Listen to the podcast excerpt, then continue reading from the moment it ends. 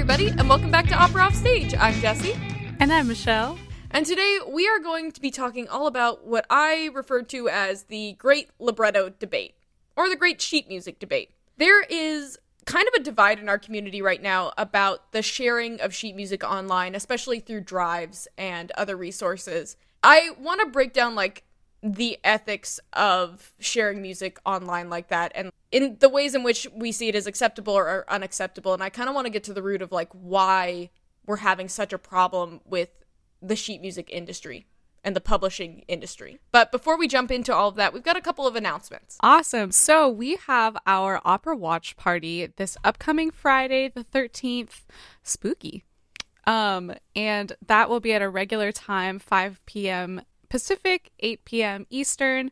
We'll be voting in stories, and we're doing something a little bit different. So, yesterday we threw up four famous singers for you guys to vote between, and whoever we declare that winner, we will be picking four operas that they feature in. So, vote in our stories tomorrow, and we will announce that and be watching whatever opera you so desire and vote for on Friday. So, join us on Discord. It's free. Discord's really awesome because you guys get to chat with us. We stream it all together. We watch it in real time. And it's a great chance to just, you know, get to communicate with some other young artists and uh, appreciate watching an opera. You know, it's a lot of fun. Oh, it's such a good time. On Sunday, November 22nd, we are going to have a young artist party. Didn't get invited to a yap this week? Doesn't matter, now you have been. We are going to be on Discord again playing Jackbox games and just hanging out and having a good time. It's just a nice way to meet new people and to play some really fun, silly games. It's a great time. Our Discord is linked in our bio. And that will be 5 Pacific, 8 Eastern. Yeah, we'll be playing for around two hours. Jump in, jump out. All you need is a phone and a laptop or computer.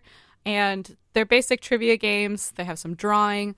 Uh, don't be shy. We're all very friendly, and the games are super easy to learn. So definitely join us on that Sunday. And if you guys enjoyed last week's mini-sode, uh, we actually have a bunch of mini-sodes available to listen to right now on our Patreon. And we've actually been kind of reworking some stuff over on our little Patreon page. And now our mini-sodes, which were originally available at our $10 level, have been scooted on down to our $5 level. So unlock all of that, head over to our Patreon. You can find that information on our website, opera-offstage.com, or any of our socials at Opera Offstage. And if you guys saw last week, we launched our YouTube channel. Hooray! So. Woo! Ah, yeah, it's been a long time in the making. We have a lot of really fun and exciting videos coming out for you guys in the following months. So, subscribe to our YouTube channel, Opera Offstage, and uh, we have a lot of fun content coming out. Jesse and I have been like just creative juices flowing over here. So, subscribe, share it with friends, and it's going to be a good time. All right, so let's jump into this actual episode. The thing is that, and I don't think anyone would disagree, librettos and sheet music can be prohibitively expensive, especially for students and young singers. Without a doubt. And I don't think anyone would disagree with that basic problem. Oh no, without a doubt. It's just the universal struggle of being a young artist is uh being really excited about being cast in an opera after having to pay for, you know, probably hundreds of dollars in the application fee and the recordings and all this and yada yada, the auditions. And by the time you finally get to accept the role, you then have to go out and buy a score. And that always yeah, just and you may sucks. already own a score, and then a director asks for a specific publishing companies score so that everyone's scores are identical. So you may even have you may have already sunk money in on a good score and still be asked to get another. Yep. And so kind of to illustrate this, I wanted to take a very popular opera and go through how much it costs for the different a couple major publishers just to give everyone an idea of like the minimum of a score that's been around for quite a while. So I took Don Giovanni and I looked at the listings for Bärenreiter, Schirmer, Dover, and Ricordi. So the Bärenreiter was fifty six fifty. The Schirmer was thirty three dollars and three cents. The Dover was twenty five dollars even. Ricordi was thirty nine ninety five. So the cheapest was twenty five. The most expensive was fifty six fifty. I mean, when you think about how many operas you're expected to know, and you ex- expand that you know the the really the average in there is probably somewhere in the upper 30s probably somewhere like 38 39 dollars if you average them all together and even if you just took the mozart operas you're sinking a ton of money into these scores Oh yeah. just to get one edition. And then on top of that, you've got these anthologies. Like the other thing that singers own so many of it are these like soprano, bass, tenor, uh, baritone anthologies, and each of those is twenty dollars. So by the time you finish college, let's presume that you bought a score for an opera each year, and you also got five, six anthologies by the time you finished, which wouldn't even be that crazy. Like that's not a, a crazy overestimation. You'd be paying somewhere in the range of $280 and that's just $280 just for those and like i said that's not even beginning to cover how much music people tend to collect no, not at all. add that onto the other expected expenses of being a student and it, it can be nigh on impossible and now there are you know competitions that require you to bring your books to prove that you own the music Yeah, 100%. And I mean, you picked a very cheap opera to use as an example. You know what I mean? Our Mozarts oh yeah are probably one of the cheapest. this doesn't even begin to touch like the cost The supply and demand is on our side, at least with the Mozart operas. If you go into some of the French operas, or, you know, especially new operas or German operas, uh, those can get really pricey. Like the minimum can be, you know, a $100. And so yeah it's just it's pretty crazy you know not and this is just getting your score not to mention all of the coachings and vocal lessons and everything that actually go into preparing an opera and you know even if you're buying these song anthologies or these aria anthologies I don't even really always feel like those are really worth it because when you're planning like a 15 song recital, you're probably doing a lot of different stuff or different sets and it's just it gets so expensive so fast. Oh yeah. I mean, and don't even forget like there's some things you can't even have you won't even have access to unless you buy them. Like there's stuff that libraries simply don't have because it's just a little too rare.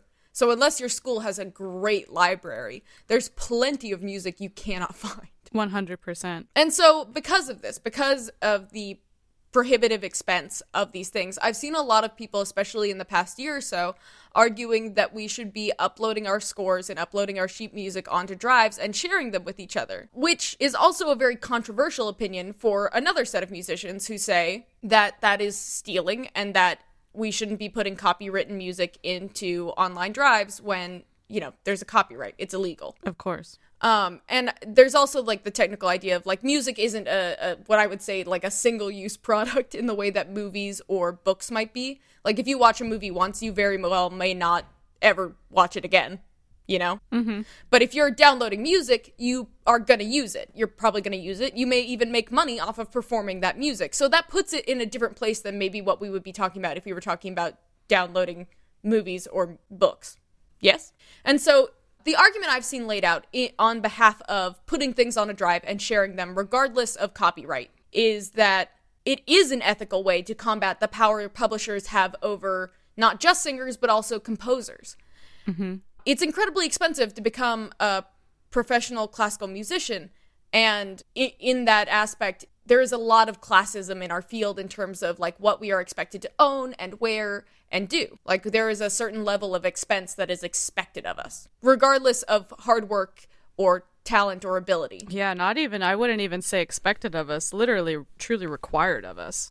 Yeah, absolutely. Like, I mean, the number of times, like, when I go through these, another episode, we're going to talk a little bit about dress codes with opera and, like, the problems with that. But yeah, the things that we're expected to own and the, you know, the travel we're expected to do, all of the stuff we're expected to do that comes with such a hefty, hefty price tag. You know, we've already covered with Yaps, like, the price of just applying for a job you may not even get.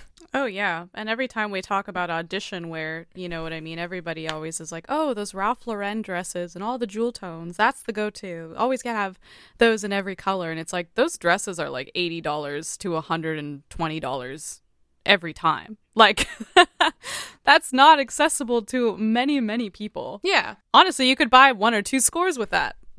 Yeah, exactly. We'll, we'll count things in scores. exactly.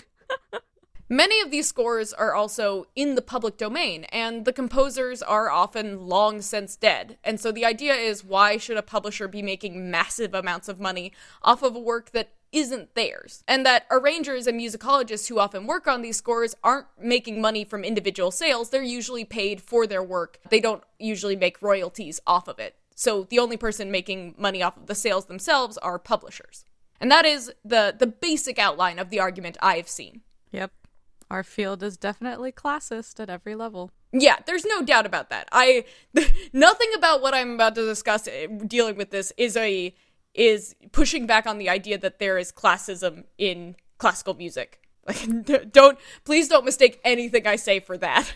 Oh no, we all can easily and obviously acknowledge that it's saturated into literally every aspect of our field. Yeah, and also let me be clear, I'm not advocating when I talk about this next section that you should buy a score for every song you ever sing or ever song assigned to you in a voice lesson or a class. There are plenty of times where you're not using the song except for one week in class. You don't need to buy a whole score for that.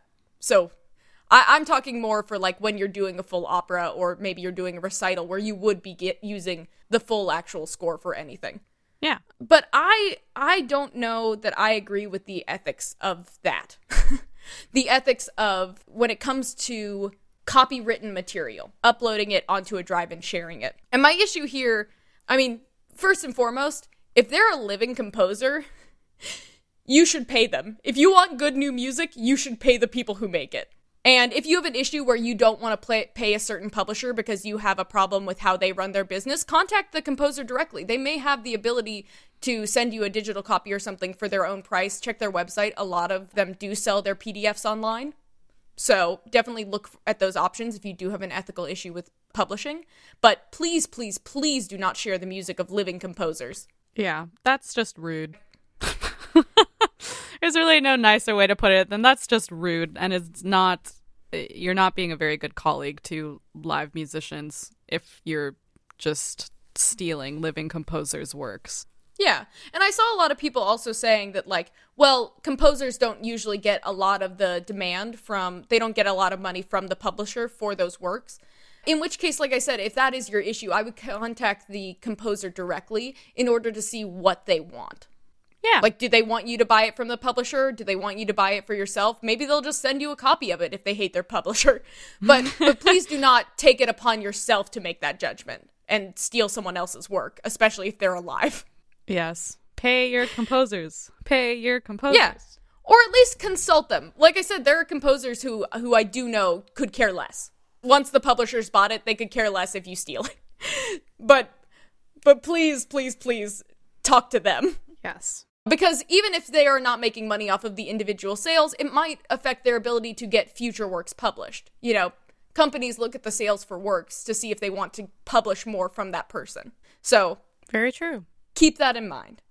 The other thing about this is when we go back to those musicologists and arrangers, especially when it comes to vocal music, you know, we use vocal scores. We're not using the full score. And so there is someone who usually has to arrange our music so that we are seeing just enough that we know what we're doing and not buried in the full orchestral score.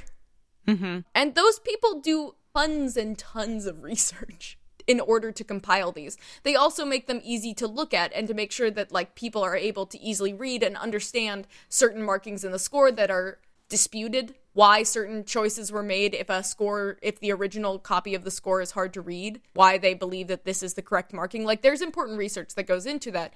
And once again even if they're not making individual royalties off of those sales like if publishers aren't selling as many books they're not going to publish as many books. They're not going to publish as many scores that it will run down the line of eventually leading to less work for those people.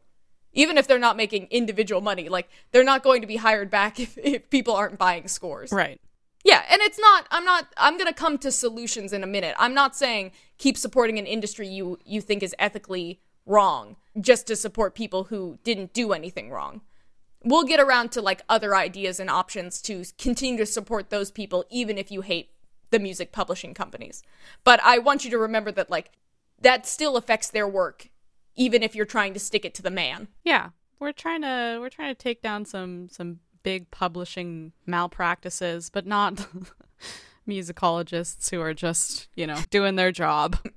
musicologists and arrangers are our friends. And like you might say like, well, aren't there already arrangements for all of these? Like aren't there already existing copies? There really aren't. Uh, a good friend of mine who is a coach and pianist and arranger had to make a vocal score for I believe a Britten work. So trust me when I say there are not arranged copies of all of these things. Like it does affect our ability to get access to them. Yeah. Vocal scores don't just magically appear from the sky. People have to make them. Yeah, the vocal scores are like really well thought out. Yes. Yeah, because the vocal scores, people have to take into consideration what is going to help the singer most to understand like where they're supposed to be coming in. What do they need to see? What is essential? And they also have to make a piano reduction. Usually, what you find in a vocal score beneath is a piano reduction and maybe a little marking that tells you which part is playing something, so you know, like, oh, the flute's playing right before my entrance. Like that, somebody has to do that, and they have to do it for a for a three hour work. Yeah, and they have to do it well. We're also, you know, wanting to pay them for their expertise so that you know we are actually able to come in when we are supposed to come in because the reduction is actually correct and accurate. Yeah. Well, the thing that I would most agree with people about uh, on this issue is that I think most people want to buy nice scores at the end of the day. Like, I don't think most people who use these online drives plan to continue using them. Most of them use them in the interim as students or whatever until they get into a more professional setting where they can afford it. Mm-hmm. And I understand that. Like, I, I think that's generally how music works. Is most people just need access because they are students and they need the access to these things. And so I I understand that. The the ways we currently and and legally get around dropping a ton of money on scores are obviously libraries, especially university libraries, sharing your scores with friends. I've done that a lot. Buying used scores, really, really great and underutilized. I know a lot of people are concerned that they're, you know, they don't want other markings in their scores, but it's really, really good way in the interim to get cheap scores. Michelle scored like a huge, huge amount of used scores not too long ago. Yeah. Oh my goodness. Every time I go thrifting, I always check out the book section to see if there are any scores. And I have quite a few um, scores that I have thrifted that are actually in pretty good condition, and I got some that were going to be donated, and I said, "Hey, give them to me." and so now, I mean, they're all Schirmer scores, but you know, it's nice to have them, and I can peruse through them without, you know, feeling guilty about trying to find some online PDF if I want to just look through this one opera. So, you know, thrifting and and taking advantage of used scores is super cost effective. And you know, if some if you're trying to find a magic flute score and you're singing Pamina, like who cares if Papageno's highlighted or Monostatos? Like just get it, you know? Yeah. And then obviously a lot of us use IMSLP and other public domain sites. And I think those are great. I think like that's the thing is I think we'd be better off maintaining these public domain sites with like the most recent operas to enter the public domain. Oh my goodness. IMSLP is like the ultimate godsend. And don't be hating on IMSLP's sometimes sketch scores. Nothing is better than being able to download a, a, a score quickly before a lesson or, or coaching. I mean, come oh, on. 100%. the best tool ever. And and on that note, I have no problem with people publicly sharing things that are public domain. Like if your if your drive is full of public domain stuff, that's fine. That's not what we're talking about. please, please make uh, online drives and support IMSLP in in creating libraries of easily accessible public domain works, especially for things like Don Giovanni, where really it entered the public domain so long ago, and so many versions and editions of it have entered the public domain. And realistically, we're not going to find anything massively new about Don Giovanni anytime soon, more than likely. So, in those cases, like, please use public domain stuff. 100%. Yeah. But uh, in terms of like options that I would like to see, what I think would actually be a much more effective way of tackling this problem than just simply uploading copywritten material to an online drive. Um, I would love to see online libraries with digital copies that are available via subscription. That's essentially how real life libraries work as well. They either function on taxes or on your tuition for school. But I think that online libraries with digital copies and making that simply available would actually help a lot of people. The big problem would be whether or not you could print, um, and that that I think will always be a sticking issue. But I would also like to see access to more online sheet music libraries for students. obviously we have access to massive amounts of sheet music in terms of like the actual physical books, but I would like to definitely see more access to online libraries for students. Yeah. More digital access. Yeah. The, I guess the only problem with digital access and digital copies is I think sometimes the assumption is, um, oh, you know, it would be nice if we had digital scores so that I could put it on my iPad and just bring that instead of having to buy for these, uh, you know, paying a higher price for a physical score that's shipped out to me from Europe or wherever. But it's still not the most accessible option because you're still making the assumption of having, you know, like a $1,200 iPad Pro. Absolutely. Like, that's no joke. So even that still is very tricky, you know, even digital copies and, you know, is still very inaccessible to many people. So, yeah, but obviously, you know, there are ebook forms of some scores, and they're not really significantly less expensive. And that drives me crazy because I do presume that for a number of these scores, the main cost is in nice printing. Yeah, and the binding of a score. Yeah, well if if a score's been around long enough where there aren't going to be significant updated edits. Like I understand for rare scores why they tend to be a little they tend to be much more expensive. Like that is uh so like whether or not I agree on that being reasonable um, but but with like I said, like with Don Giovanni and stuff like that, why the ebook form is still so expensive uh, baffles the mind. Very true. Yeah, it would nice. It would be nice to see an actual helpful price drop, significant price drop on on the digital copy of those pieces of music. Of course. I would also like to see them start selling individual arias and like works. I would like to see smaller editions. I especially what if you made things available online. Because the fact is is if i couldn't buy the whole thing i could buy you know the soprano arias or like the characters parts of that. Like i would love to see smaller options to make things easier on students who just can't afford the full score yet. Yeah, or the full like ginormous anthology where they probably won't sing like 70% of the things in it, you know? That's how I feel. Is it is it the Schirmer anthologies? Gosh, what's a super famous one? That's like soprano, coloratura soprano, and I'm like, yeah, those. this is way ones. too wide of a range. Like nobody's in here getting even more than fifty percent of the use from it. You know what I mean? It's like, oh, you know what else would be cool if they had like a build your own option where you just got exactly what you wanted and they just like kind of spiral bound it for you. Oh, wouldn't that be a dream? That'd probably be even more expensive though. Schirmer, I'll give you that idea for free. Make a the build a bear of scores. oh goodness. Wow. Okay, catch us being the build a bear of scores. exactly. 2021. I would love to see more well developed and maintained public domain libraries because I understand why for people IMSLP is not necessarily enough. They do incredible work and if you can donate to them you should. I am not I am not in any way taking a, a swing at them. But I would like to see more editions uploaded. I would like to see more uh, options available to people. no more barely edited updated editions in order to th- keep things in copyright that's silly and that is 100% just the publishing industry being the publishing industry. That's nonsense. Yeah that's really bad. That that's truly the part where we look at them and it's just like ah yes. You are not on our side.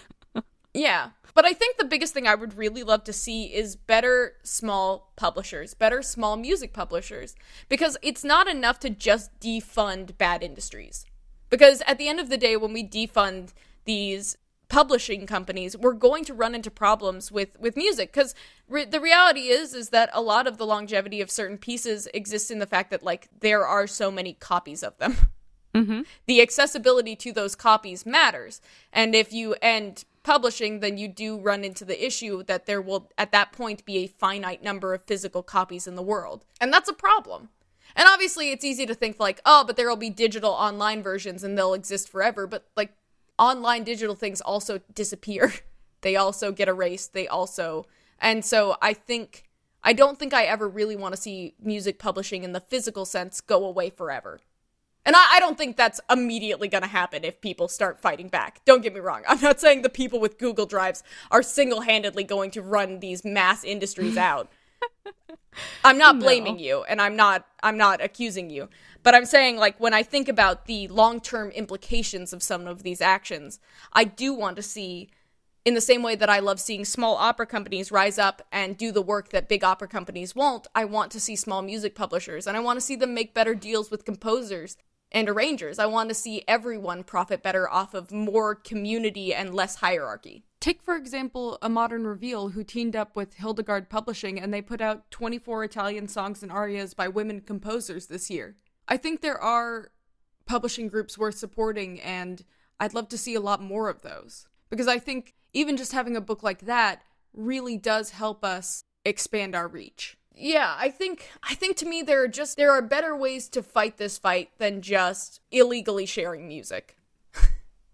And don't get me wrong, if you put a drive somewhere, I'm not going to tell on you. I haven't been completely ethical in the way I've gotten all of my music and I'm not going to lie to your your ears about it. Yeah.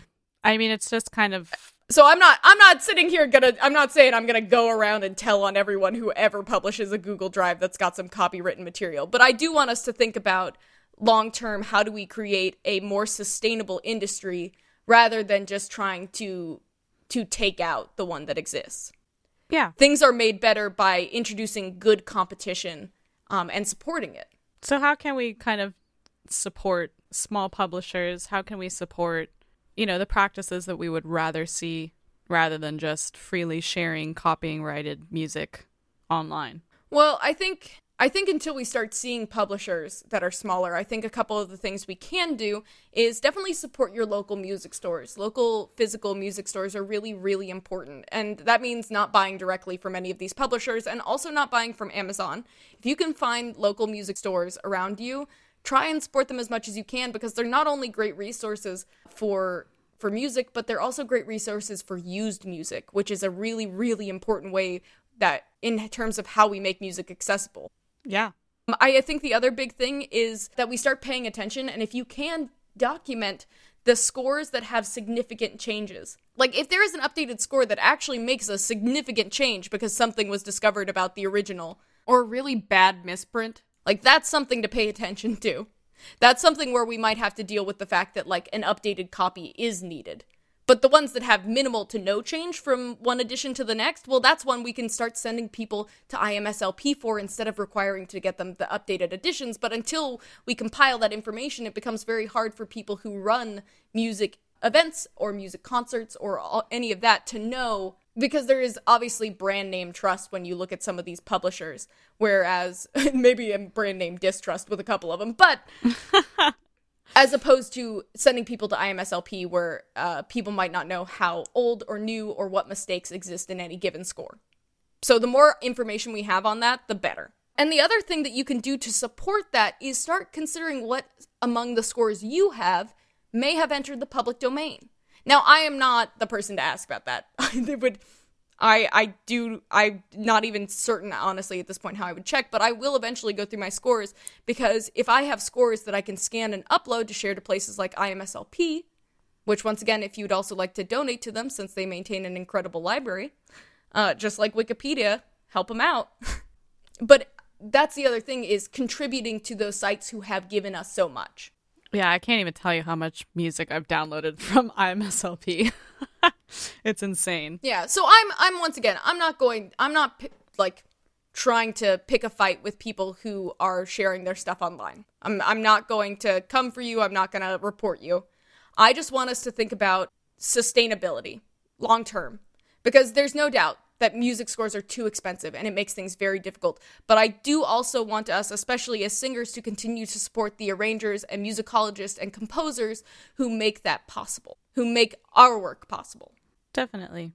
Yeah, like I said, we can we can bash on publishers for malpractice and just unethical ways of, of selling and you know keeping things for, from becoming public domain, but we also don't want to help or hurt our fellow musicians we don't want to hurt music. We don't want to hurt musicians. We don't want to hurt musicologists. And we don't want to hurt the longevity of these pieces. Like, there are pieces now, even, that are super hard to find because they're out of print.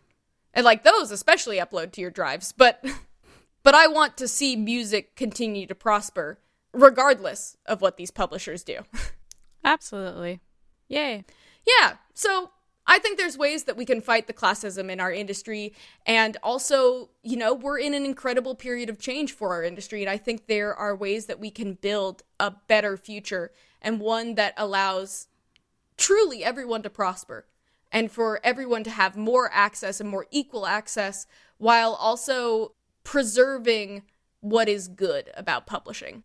And I, I really have hope for that. We did a lot of research for this episode, and I really did try to look at all sides of this argument. But the fact is, is that, you know, it's entirely possible that I miss things. And I would actually love to hear everyone's thoughts on this there's definitely stuff I may have missed. There are viewpoints that I may not have completely understood or may not have represented correctly. So, if you would like to reach out to us and talk to us about this and possibly educate us about this, I would love to hear from you. You can talk to us on Instagram and Facebook. That's at Opera Offstage. You can also contact us through our website, opera-offstage.com. We have a contact form there. And I really look forward to hearing people uh, about this because this has definitely been uh, such an interesting issue to follow this year. 100%. We will see you guys next week. Join us for our opera watch party this Friday at 5 Pacific, 8 Eastern, and we'll chat with you guys next week. Bye. Bye.